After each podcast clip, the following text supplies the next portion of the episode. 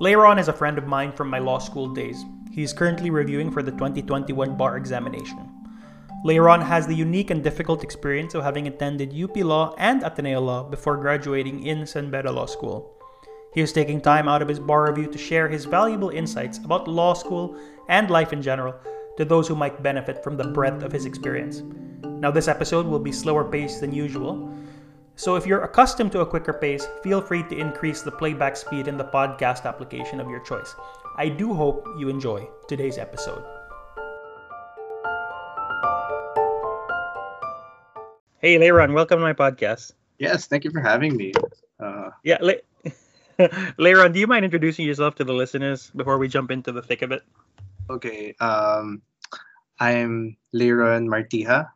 Um, I met Rami in uh, law school, and for a while we also debated. We were part of the same club, and I'm currently reviewing for the very first digital bar exam. Uh, well, exciting stuff. Uh, I mean, a lot of things are, a lot of things are uh, very raw. That's all I'm gonna say. Like, like a lot of things seem like ideally it might work on paper, but I guess we'll find out this November how things go down. You need to invest in like a uh, the whatever the premium version of Norton antivirus is, you know, just to. Re- no, my solution was um, I bought a laptop and I'm not touching it until like a month from the bar. Like it's mm. not used for anything else. It's it's it's clean. So like a month before, doon na lang ako mag-install. Because you know you never. I don't know if that's an expression of the level of precaution that you're bringing into the bar exam, it's or if it's just how little you trust yourself it's to keep that laptop Yeah, I don't trust a lot of things. okay, uh, so Leiron, uh, you have a particularly interesting journey to uh, taking the bar exam, and so that's why I invited you onto the podcast, and that'll become apparent as we go through this podcast. So let's start with the basics. Why did you want to become a lawyer?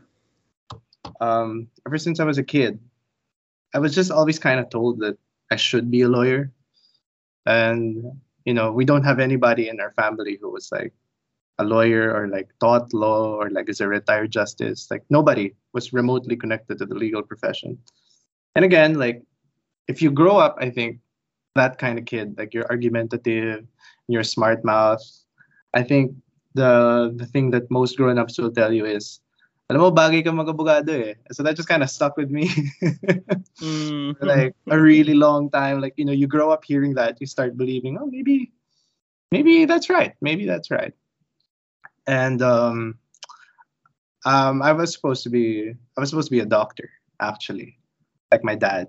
But uh, mm-hmm. I, I don't like the sight of blood. So that's not very good for the profession. so I was like, uh, to, to law it is. So, you know, I walked into it with no no foreknowledge no i didn't have like a preconceived notion of what uh, being a lawyer in the philippines was like. I mean you see a lot on tv but different jurisdictions right? like different rules. So yeah that's really why like I, I find the question why one wants to be a lawyer like uh it's an evolving topic isn't it? Like it changes from time to time. Mm-hmm. sometimes you don't want to be one when it's like when when it, when studying gets very very hard that's when you're like oh what am i doing with my life? Like you get you get those kinds of thoughts. But i don't know about you but i got those kinds of thoughts. But um yeah i think the answers i had i didn't have like an answer before. And now it seems like if you pay enough attention to everything happening around us lawyers are precisely what we need Yeah. So you know, like uh, the legal the legal knowledge has to be more ubiquitous. Mm, probably. Yeah, there, there just needs to be like a broader. I feel like there needs to be a broader um, bank of ideas from like different people. So I think I would that for me that would be my answer now. I, I want to be a lawyer now because it seems like the right time to to to fight for all of the for justice and equality and all that. As cheesy as that might sound. Mm-hmm. But uh, your your your journey uh, through law school was a particularly difficult one. So, yeah. uh, Yeah, do you, do you mind like uh, telling listeners a little bit about like this very unique experience you had? Um, well, I started 2012. So right after right after college, um, I took like a one year master's course, and then um, I applied for the LAE, and I took it with like my batchmates and all that. And I remember very very well the the feeling of like finding out you passed the law aptitude exams for for UP Law, and I was in Nasho. I was in Nasho in Alabang, and I got a call from my from my friend Hansley. He he teaches in Ateneo now, um, and he's like he, he took the lae with us, and he's like, hey, we we just passed the lae, you know, congrats. In like a Nasho. Mm. uh, I got everybody's attention because I never expected to pass. I mean, I hope, I hope I would pass, but I knew that the the selection process was very rigorous. So um, immediately, immediately after passing the lae, you know, um, I had to make plans. So you know, after getting over, getting over all of the elation, and I told my parents about it, and they they were really glad that um, I passed UP Law for one because you know it was the College of Law, and another one is that um, the cost was not so prohibitive compared to um, the other law schools. So it was uh, we could we could like pay for law school in such a way that it wouldn't hurt so much. So that meant that um, whatever budget my family had, they could like allot it to like um, making sure that I make it through. So I'm just pointing that out because I want people to know that um, when I when I was in UP Law, I had like I was studying law under the best conditions possible. Like I had my own place, had my own car, um, I had like enough groceries. Like I didn't have to worry about anything, and I just needed to like study. Um, so UP Law was hard. Was very very hard. it was it was nothing like I've ever experienced, and um, like th- thinking back to it now, because like it's been ten years, it's Mhm. been te- wow, it's been ten years since UP Law, but it's been ten years since UP Law, and the entire experience was just so. I think humbling comes to mind. Um, so, um, my block was great. You know, everybody was so supportive of one another, and we would stay out all night studying. You know, doing everything that we were told to do. You know, all of the advice that upperclassmen give you, the graduates give you, all of the advice that um, people who have passed this subject in like one take. You take all of the advice. You'll never run out of advice in law school. And then when my first semester grades came, I just I bombed so hard. It was the hardest bomb ever. Like every subject that I needed to pass. Because back then in UP Law, there was like a three strike rule. Mhm. So for your entire stay in law school, you were only allowed to fail three times. And then on top of that, you had to meet like a QPI requirement. So Mhm. Pero there's a way kasi, there's a way kasi to fail in UP law where no matter what you do, like even if you're still technically safe, it's like it's dead. And that's exactly what happened to me. Like I failed persons, I failed quantity, and I failed like all of the little subjects too, like legal history. I failed. Like the only the only class I passed was was crim. so every subject that I needed to pass, I had failed. And then so you take removal. So we took removal exams, I still failed. And I remember thinking, that's that's that's crazy. That's crazy because it's never happened to me. I had never been accustomed to failure until then. So what? I was like 21, 21 at the time. And just imagine like you start studying at like what? At prep. Prep until high school, you know, you're like you're you're you're you're a relative achiever. You know, you're not you're not a genius, but you're not dumb either. You know, you Mhm. you've got you've got a little you've got a little bite to you. You get used to that. You get used to this. You've got this bloated feeling that parang, okay, as long as I work hard, I can do it. And then we go through college, and you know, you know what college was like. They basically just Yeah. you know, they they convinced us we were special. You know, it's true. It's true. it's true, naman, that we're special. It's just that that's not a substitute for real work. So I Mhm. needed to learn that lesson very, very much. That was like a very overdue lesson. So I, I failed UP Law so hard, just one semester. I just lasted one sem, and I remember the process was that you had you had to you had to get your exit form. So you had to go to the registrar, and for, for anyone like, I'm really sorry if you need to know this information, but um, there can only be one copy of your transcript of records. Okay, for like for life, there can never be more than one copy. So the exit form, the exit process, when you fail out of the College of Laws, you need to physically get your grades, and your grades are there for good. Like it's it's like on record. So that kind of hurt. I'm just saying it kind of hurt to like receive that, to receive like your entire academic existence, and then you step out of the you step out of the building, and then you're like, wow, what do I do now? And there were like Mhm. a bunch of us. Like there, it was a particularly bad year for freshies, I think. But um, we were all like kind of self-absorbed, and I remember just thinking, um, this is a mistake.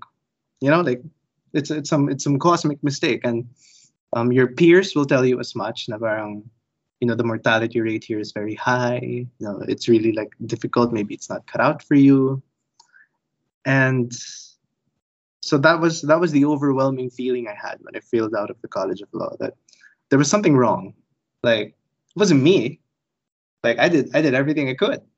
It couldn't have been me. I was I was like I convinced myself of that. Na parang, there's like some cosmic misunderstanding. I was supposed to make it. How very wrong I was. oh, so very wrong. So um, looking back now, you know, with hindsight, the truth was I absolutely did not know how to study law back then, 10 years ago. Like, um, I was used to, you know, I, I, I thought I thought that given my background, since it, I, I took up political science in Ateneo and then I took a master's in it, I had a very academic background. So like, if I approach law with the same rigor, with the same enthusiasm, it would, you know, it would it would turn out okay. And you know, it was like a different animal. You know, you know what I mean? Like Mhm. it was nothing like nothing could have prepared me for it. I really feel like nothing could have prepared me for it. So here we are. We hit rock bottom. So that was 20, 2012. 2012 first sem. I was already out. Like I remember uh, staying on until like yung second sem midterms. And then Mhm. after taking the midterms for second sem, I was like, oh no. this is not gonna happen. so I processed it very quickly, and I had I had to I processed it very quickly, and I had to talk with my parents. Hey, guess what? I got a surprise for you guys. no, it was, a, it was a very hard conversation. Like, um, of course, because they've never been used to failure as well. Like, um, it hurt. It particularly hurt because, um, again, my I was never shortchanged of anything. You know, I was given the best conditions to study law, and you know, it can't help but feel like one threw it all away. So yeah, and so finish na, and I had to I had to exit before the midterms because the aptitude exam for Ateneo Law was like sometime around that that time. So like there was like a last day to take it. So I took it. Um, I decided to take it because I felt like I had unfinished business with law. Again, because like I was of the frame of mind that this was a mistake. Mm-hmm. So I think that was like my first my first error. My first error in UP Law was thinking, oh, I was meant for this. Because like ever since I was a kid, people told me, you know, mag magabugado ka, bagay ka doon.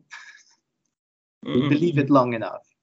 And if you believe it long enough, you're gonna start thinking you're entitled to it. That's that's what I thought. I felt like, you know, this was meant to be. All I gotta do is show up. show up and just do my own thing. Yeah, yeah, yeah. Like if I bomb Brexit, that doesn't matter because end of day, I've got this down pat. and Mhm. they straight up said no. no. So that was a very humbling experience, like to fail that way. Fail that way. And so I picked myself up, you know, again, still just utterly convinced some misunderstanding happened in the universe. I tried again in uh, in Rockwell, and that's where we met, you know, and when I Yes. was in Ateneo Law. That was those were those were really good times. So new block, you know, like everybody everybody that I knew who had taken up law was like a year ahead of me now. Like they were like a year ahead of me. And I was like, I'm not I'm undeterred. So I think from that period and like my entire stay in Ateneo, I just had blinders on. Ateneo Law was great. If only because again, I studied under the best circumstances. You know, like and I think when you reel from failure and you're like in denial, you have a tendency to just blame everything and everyone around you. Like you externalize the failure. Like it couldn't have been me. It couldn't have been me. That's the that was the that was the general feeling. And so um Ateneo was also hard. You know, it, it it's never easy. It's never easy. It was also hard, but you know, I had a little more experience, and so that kind of played out to like a great advantage.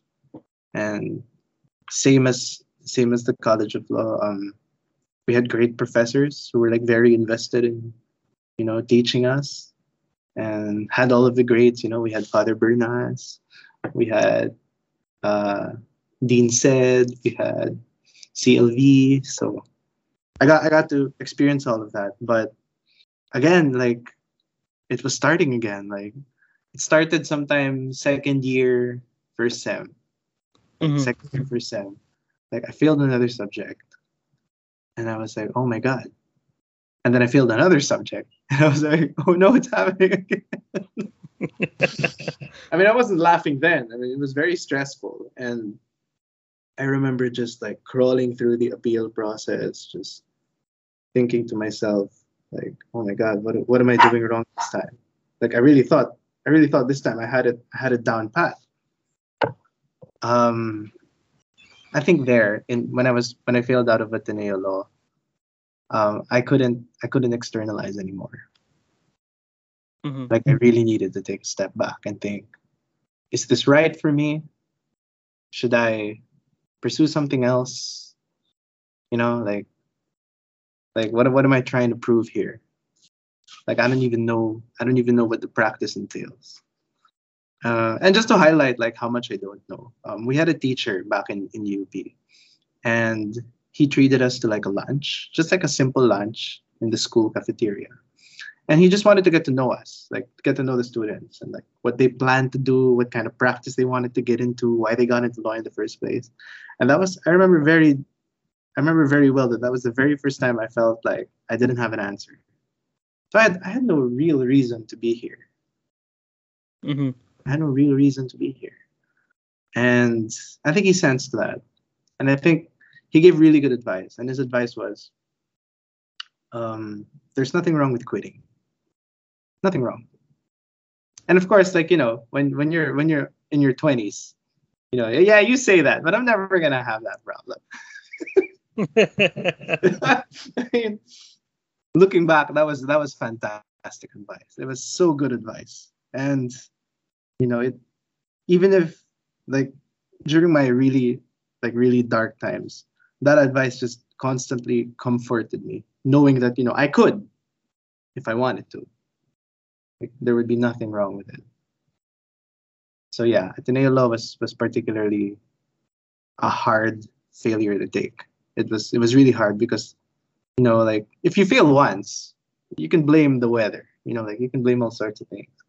If you fail a second time the same thing where you should know better that's when you start to like you, i did the exact opposite. Like i started internalizing everything like oh everything was my fault. Everything was totally totally my fault. I don't know if you know this but um my last my last official day in ateneo law was during summer the start of the summer semester of second sem so there's a lot of, there's a lot of like math involved because like so like the start of the second sem um I had to do the exit process again. They would give me the transcript, had to give up my ID, you know, and again, stepping out of a building with your entire academic existence in your hand. I remember on that day, it was like a really hot summer day. And what I did was I walked from Rockwell all the way to the North Park in like Makati Ave.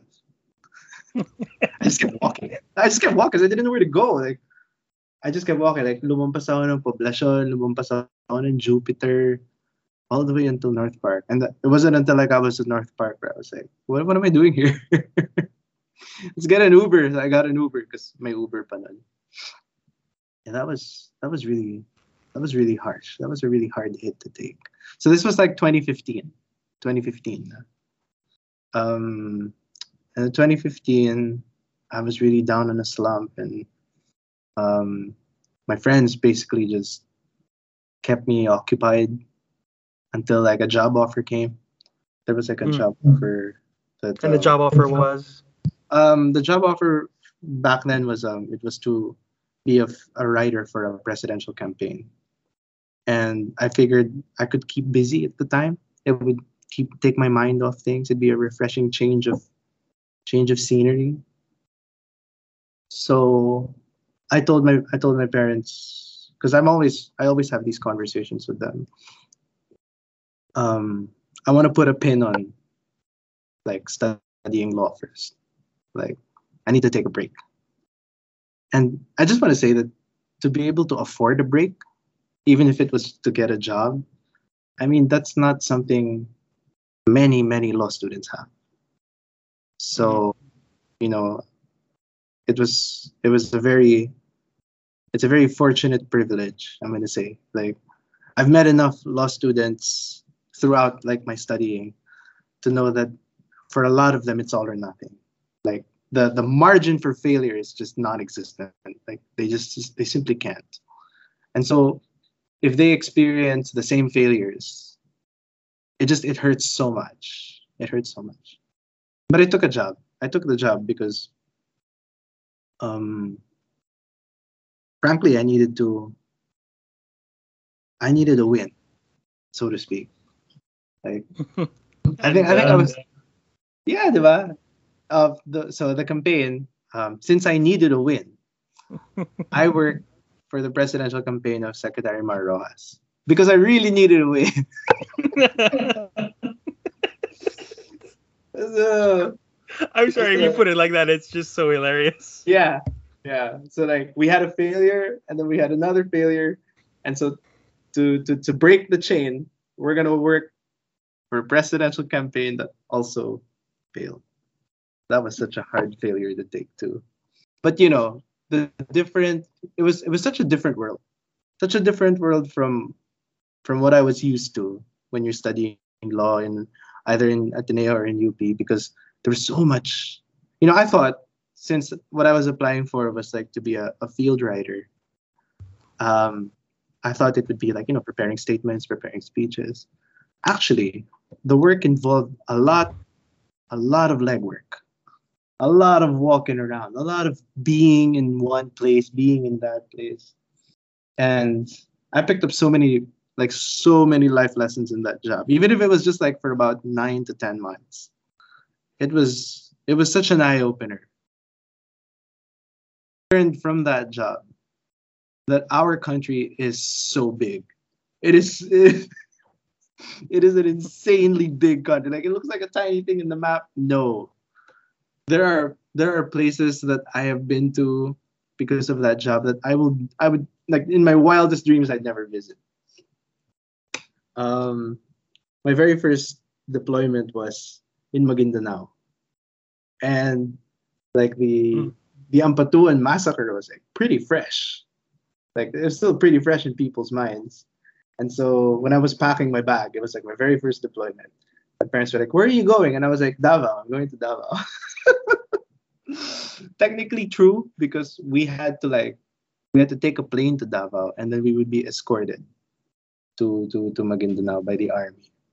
And we had to get there at a certain time because um when the sun goes down, they could no longer guarantee our safety. That was exactly what they told us. Like, please don't be late. Kasi pag gabi na, hindi na namin alam mangyayari. And I'm like, that is some hardcore stuff right there. some pretty hardcore stuff. So that was that was a really fun. It was a really fun job. It was really very to get to meet so many people. You get to meet so many people in that job, and um, when when the campaign fizzled out, I'm just gonna give you the short of it. But we can get into it like later.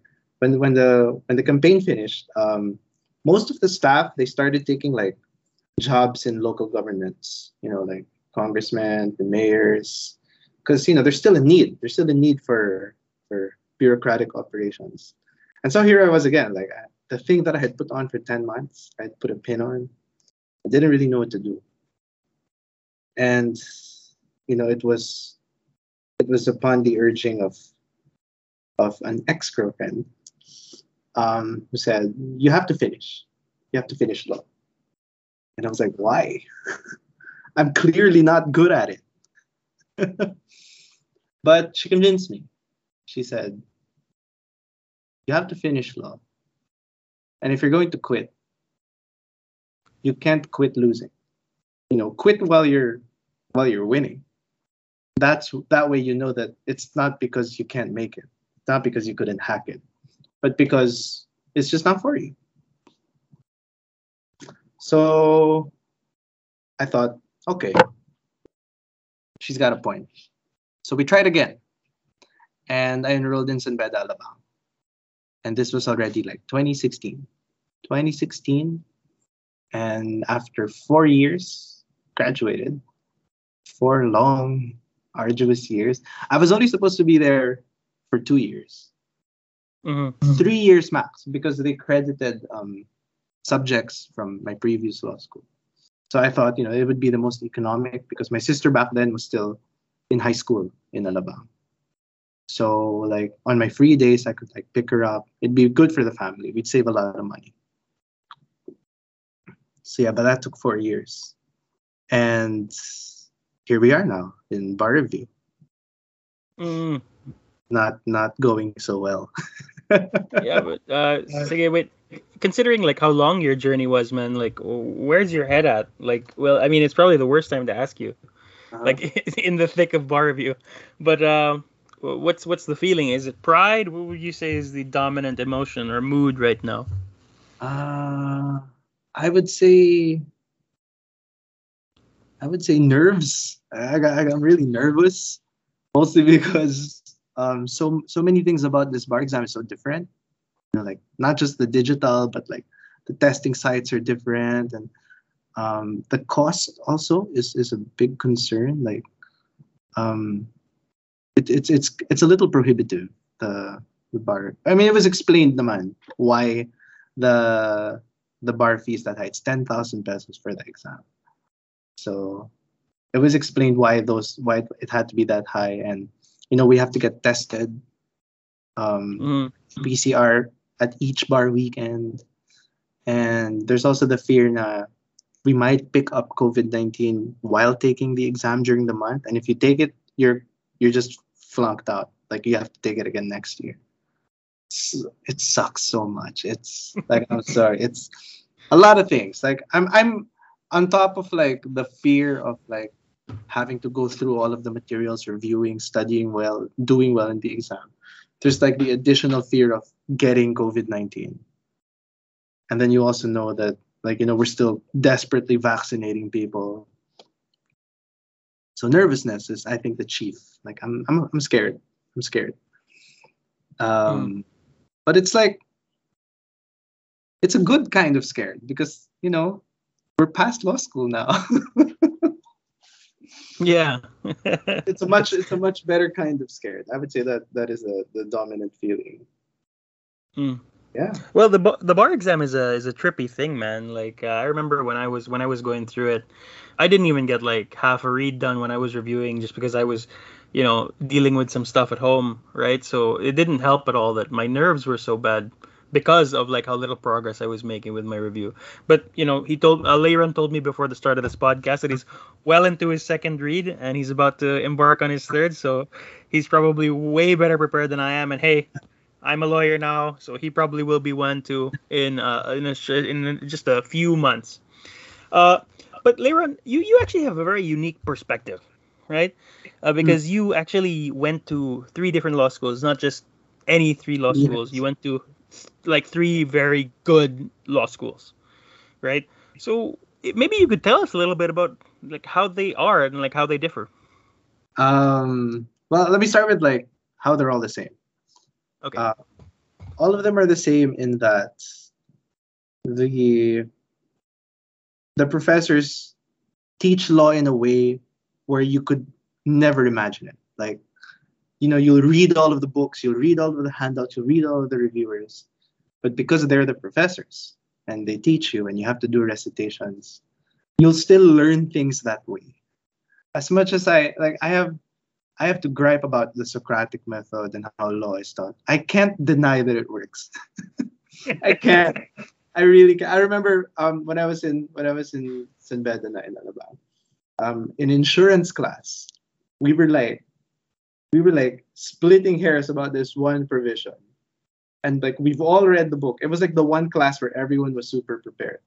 Everyone had read the book. Everyone had recitations. Everyone had different views and our prof was just sitting there just laughing because she knew the dilemma we were in. And then after everyone had decided, she was like, actually, the answer is in a unpublished Court of Appeals decision. And I'm like, how are we supposed to know that? That's what I mean, right? Like they have they have experience. They have like they have a perspective about the law which marries like the academic and like the practical. Like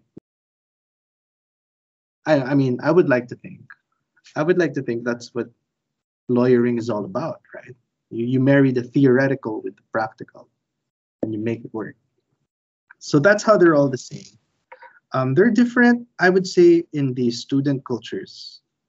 Very different. Um, I my my memories of UP Law were that they were very competitive, um, and there was this sense that you were in a classroom or in a batch, you were studying law with the very best of the best, like from all over the country.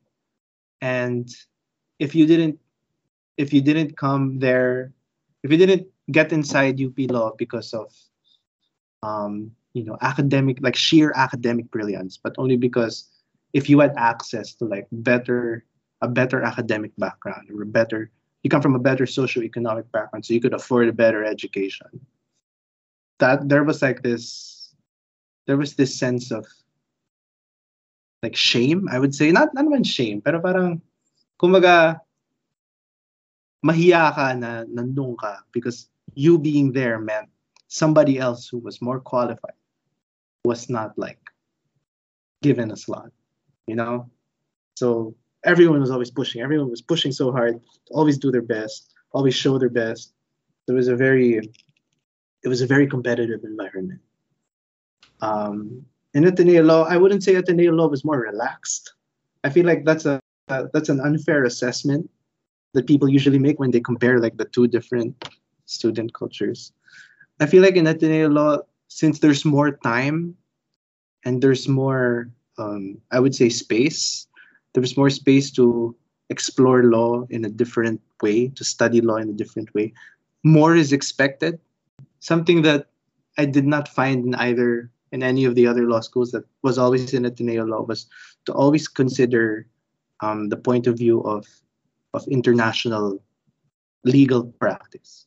You know, there was always this emphasis that you know you have to look at this from the broader context like it's you can't just contain yourself to our laws when you know the legal practice is quickly globalizing and in San Beda, um, the difference was there was there was a kind of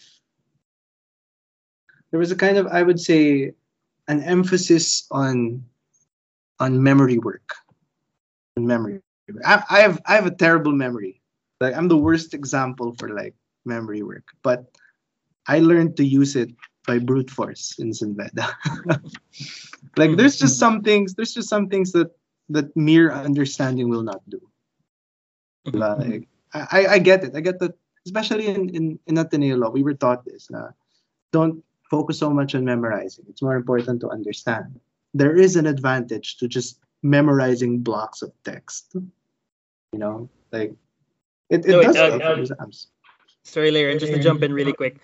So, can you uh, explain what those memory work, uh, what that memory work looks like? Because I'm a professor in a law school here in Cebu now, and I hear about what they do in San Beda to get you guys to remember, and that's not something we, that's not something we generally do here. So, if you could explain a little bit, yeah. So um, we've had seminars in San Beda where they would invite um, speakers who would talk about the memory room technique. It doesn't work for everybody. It doesn't work for me. But the the theory is that for every single thing that you have to memorize, you think of an object. Like for example, there's uh, this cell phone, and then the cell phone is in like on top of a table, and then table. The word table and cell phone, if you put that together, it creates a mnemonic device. So it's it's kind of like that thing. You create a memory room.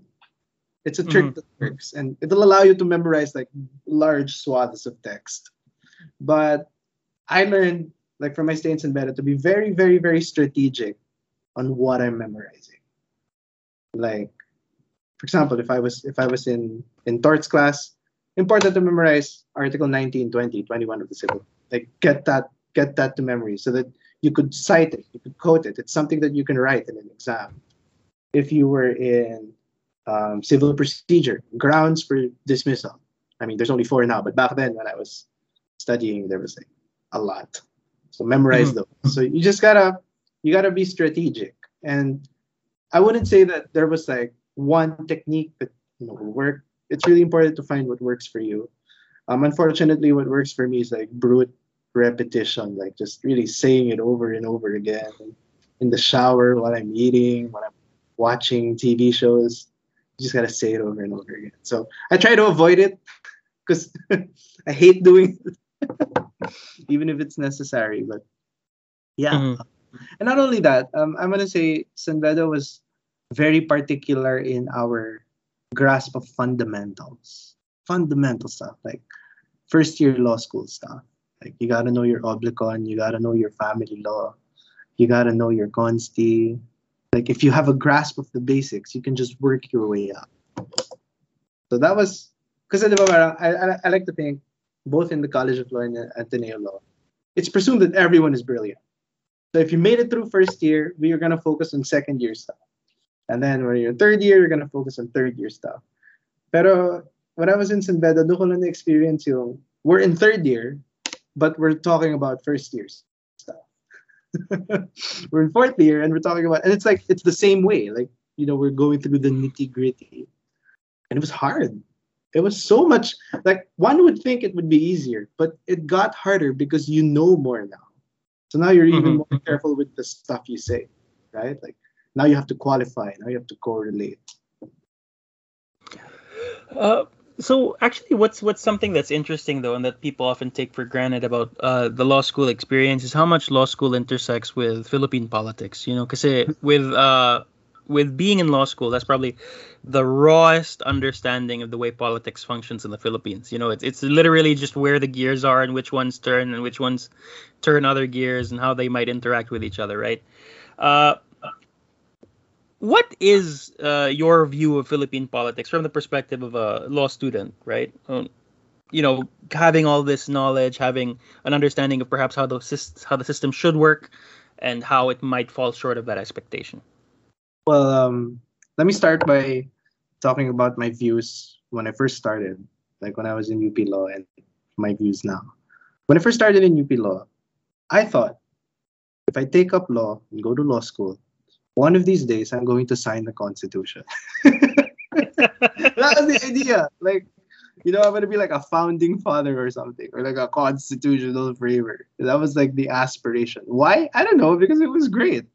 So how very wrong. how very, very wrong. And now, um, you know, we see everything that's going on. My view now is that we need to get back to the rule of law. That's that's my view. Like um, politics is very unpredictable, it's very unstable, but the law's only relation, I think, the law's only relation to our politics today is that it's the bare minimum. You know, this is this is the rule book. It's the rule book that we have all agreed to uphold and to abide on. And so, if we can pin people on the bare minimum, we can work our way towards a better way of doing politics. So, my view is that um, we have to stop creating like specifically legal solutions to obviously political problems right? Like you and i both know the law has limitations. Like we can't just make illegal something we like we don't like today like it doesn't work that way. It doesn't work that for example like oh you know today we don't like the color red because the red the color red represents bad stuff. So red will be illegal today.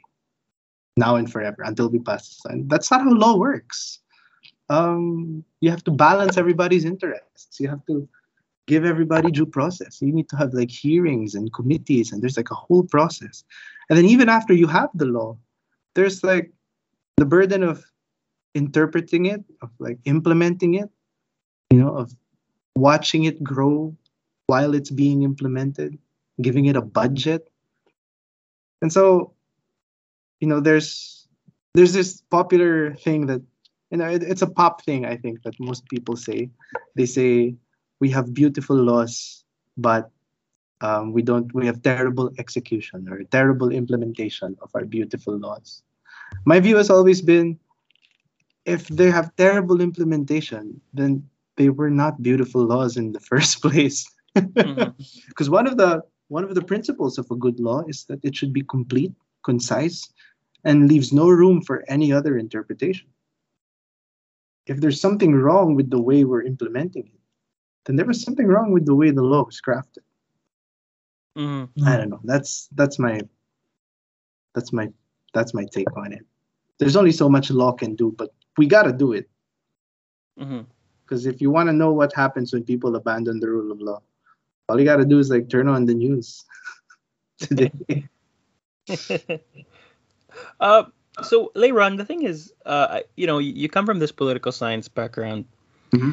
Uh, you have you got a master's degree, and uh, you pursued the study of law. So, do you see yourself uh, employing the knowledge you now have to uh, in the political arena, not maybe not as a politician, but like as a technocrat or a bureaucrat of some kind? Is that something that you see yourself doing, or uh, how do you marry the the interest you had when you were in your undergraduate with the interest you have in your postgraduate? Um, I don't think I. I think I've yet to be qualified to um, discuss how we can improve our political systems with like laws. This is just like that's just like a, a general theory that I, I, I, keep to myself. I think that we should craft better laws so that mm-hmm. people don't doubt it. But as to like, um, as to the field that I'm interested in, um, I think more attention should be paid to, you know, the our human rights. Again, it's the bare minimum. It's the bare minimum that everyone has to respect. Um, and um, political science in college was was a was a very a very theoretical experience like the education mm-hmm. was the education was framed to emphasize theory and uh, quantitative research so um, my, my biggest takeaway from my college education was to always look at the data always look at what the hard facts say and to always interpret it in a correct way you have to you have to tell them what the numbers mean you have to tell them what the numbers mean so um, policies are very important. And this was something I picked up when um, I was working in the campaign that um, policy matters very much. There are people who pay attention, like a big number of, a good number of people make informed votes. You know, it's not but like the in the back of our minds, we're always thinking, "Oh, come election time, whoever's the most popular is going to win." And having been having worked in a campaign, I can I can say people give a lot of thought to the people they vote for. Like they don't vote for no reason. It's not it's not as it's not as simple as we think it is. That's something that that's something that I would not have picked up if I didn't uh, try out for the job, and also I would not appreciate it if I was not if I didn't have a background in political science because like I looked at the numbers, like they showed us all the numbers, they showed us all the charts, how the votes were distributed back in 2016 across the country, and made sense. That was the I think the first shocking thing about 2016 was that it made complete sense. Mm-hmm. If you could, if you could walk us through that though, because that's a particularly interesting point in your life that I'm sure a lot of my listeners would like to hear about. Like, what what was it like to campaign on behalf of the administration bet? You know, mm-hmm. like, is that like what, what advantages did that have? What disadvantages did that did that have? Okay, well, apart from the obvious advantage of money, resources um, that um, an admin bet has. I think one advantage that most um, most people don't take into consideration is just the advantage of a network. Like as an as an administration candidate, like we had access to to a, to a very impressive network of um, people, of leaders, of civil society, of local politicians all over the country. You know, that's uh, that's one. So that we can expect that in the coming elections uh, in 2022 from whoever the admin bet is going to be. Like, you just you just kind of you, you you've got a lot of ears listening listening on you. You know, a lot of a lot of very important people give you their time. That's one advantage, and the other advantage is that um, you have something to show for your platform like all of your opponents will mostly have a campaign platform based on promises. But you will have a campaign platform based on promises plus results, which you can show, which you can point out. But that being said, no continuity candidate, save for Marcos, has ever won our elections. Like it's never happened where it's never happened where somebody ran on a continuity platform and won except for Marcos, if you count that. mm-hmm. So it's it's it's very unsettling. And um, I guess another thing that I could also share with your listeners is that as far as campaigning timetable goes, the campaign timetable now is pretty late. It's pretty late. Normally, like we started informally campaigning, like like soft campaigning, maybe about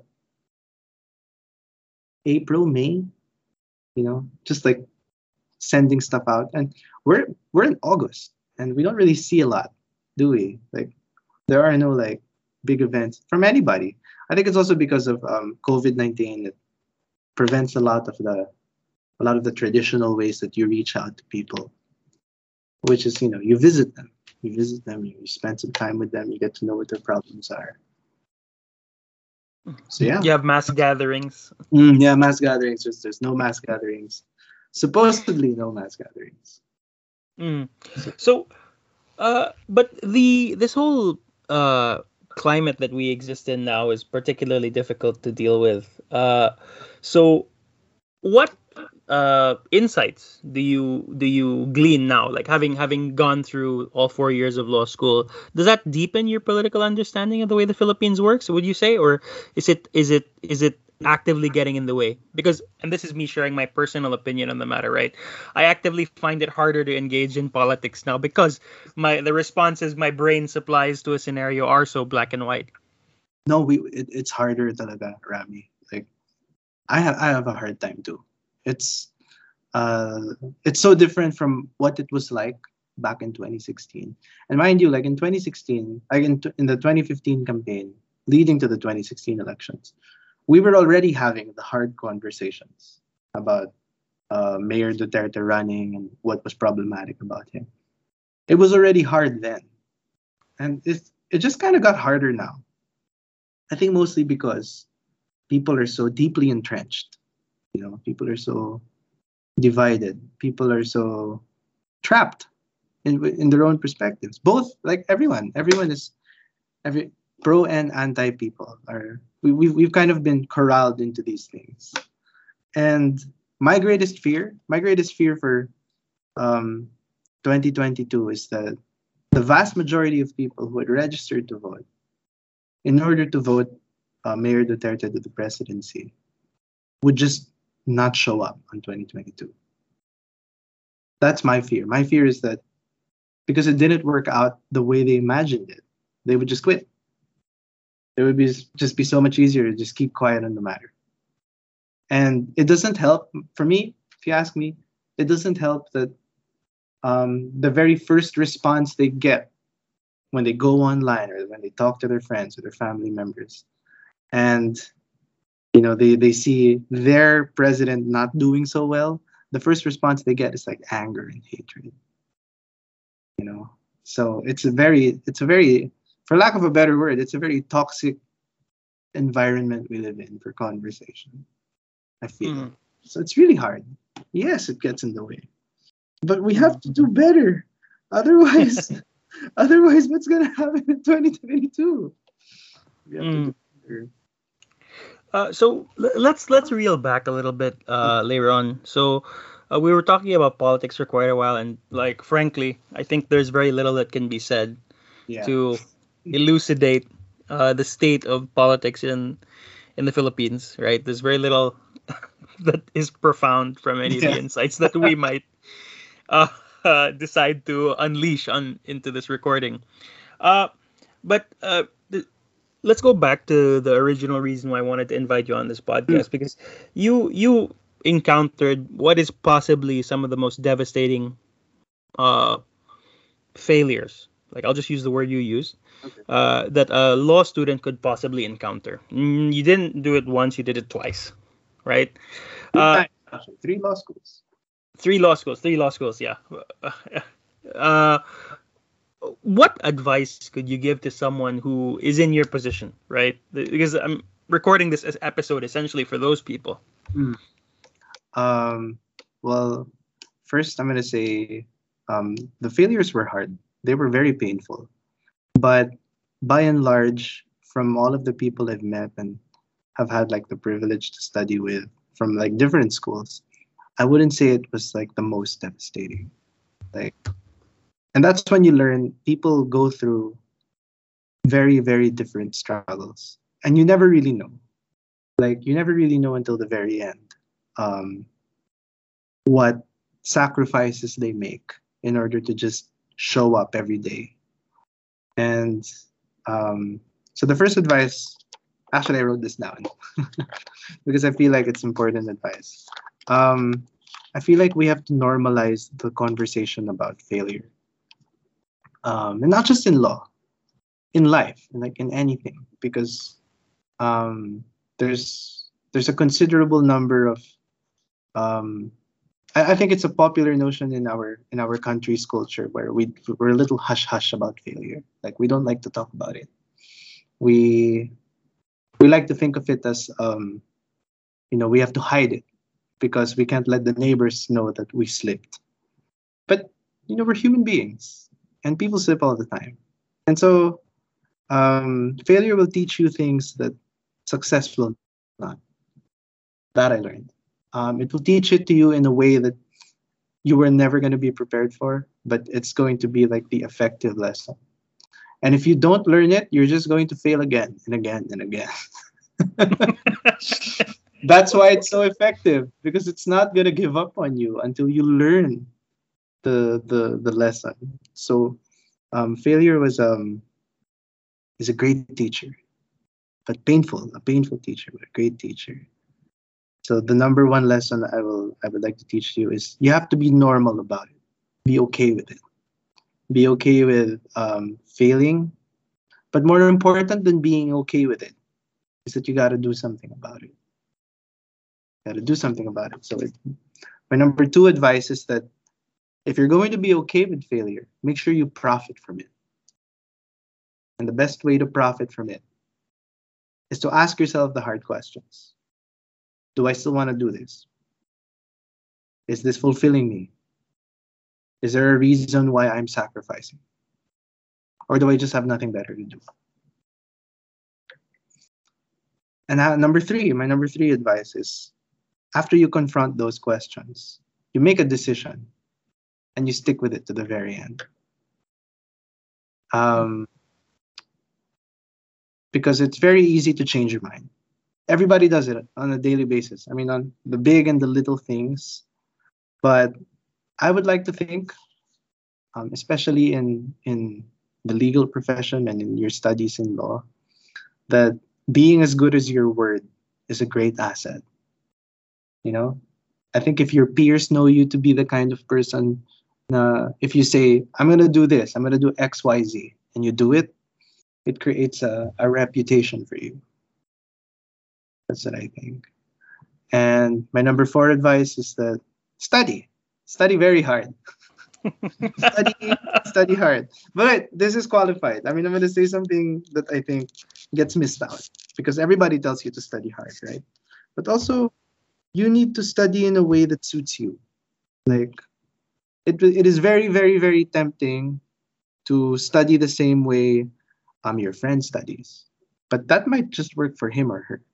You know, it might not work for you.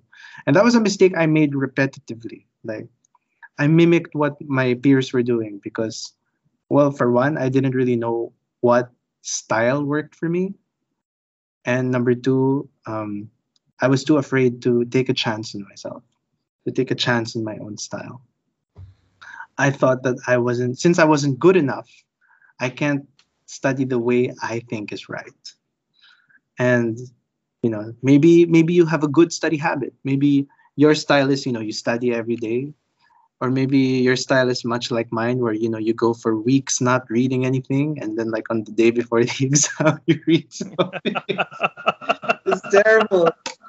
Oh my goodness. Yeah. So, um, and number five, number five advice is always remember that there's no shame in quitting. That's the advice that my professor gave me when I was in UP Law.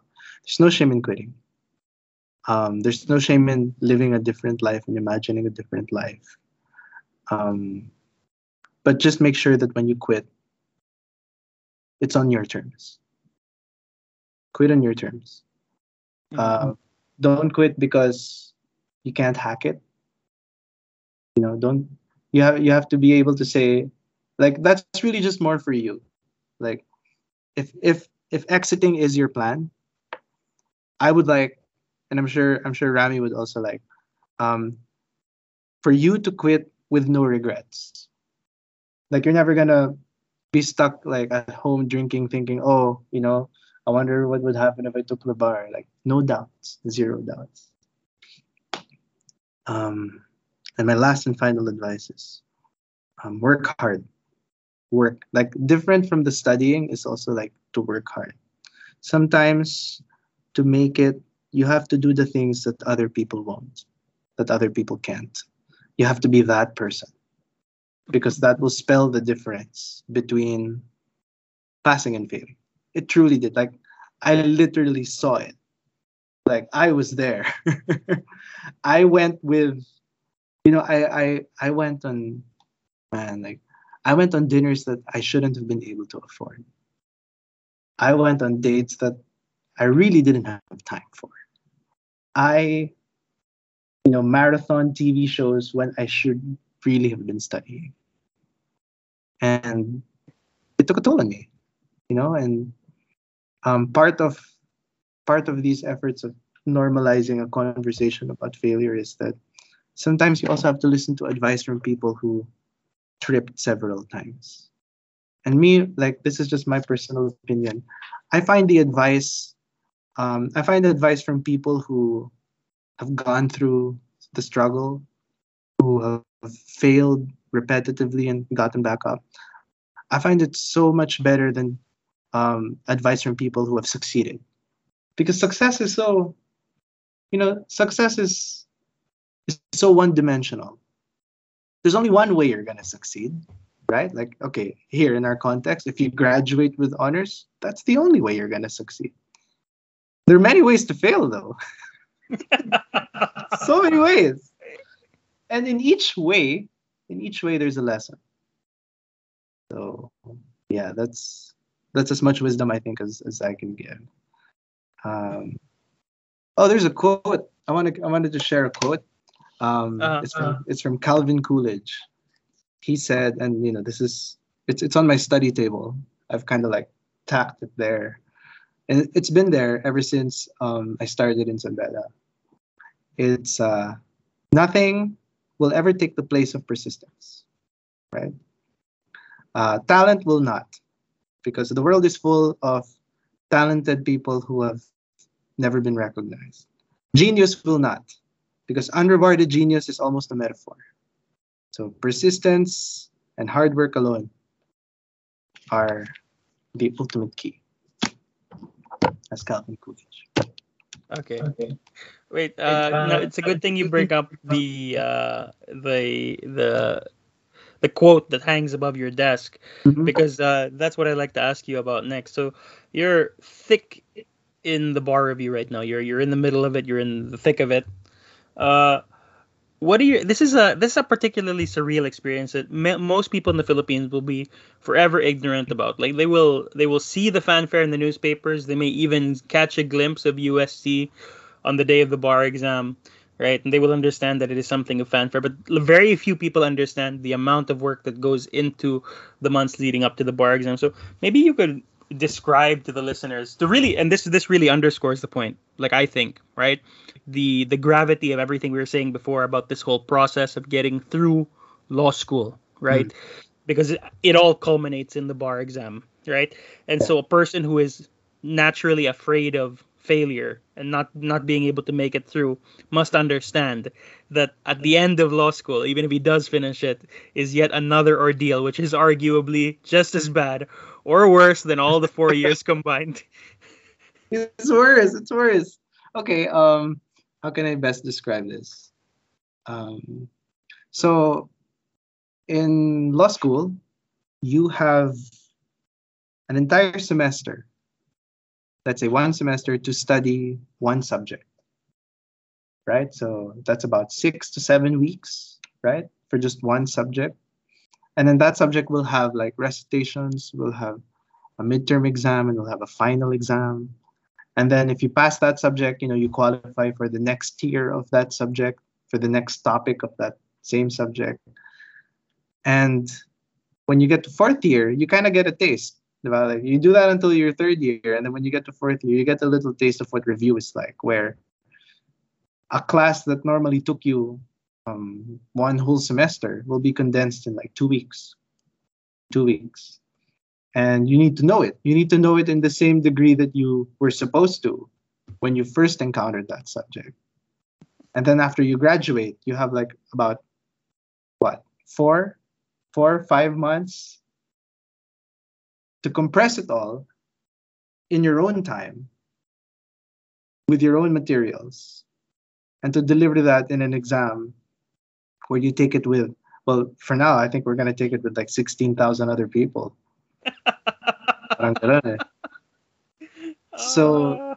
the pressure is to perform and um, i never really knew i never really got a taste of what what the bar exam was like until i was in san beda because like up until like up ateneo whenever i would like take an exam my approach was always so academic because like i come from an academic background like oh you have to demonstrate the answer you have to like elucidate you have to uh, it wasn't until i was like under dean harris civ pro class where the limitation for the answer to civil procedure was two sentences only per answer.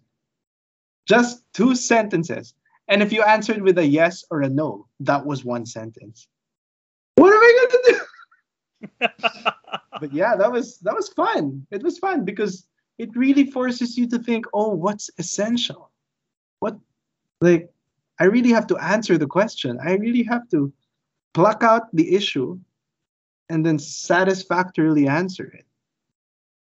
Uh, if you let me, I'll, I'll share another uh, test taking experience. Um, my, my very last um, test was actually during pandemic last year.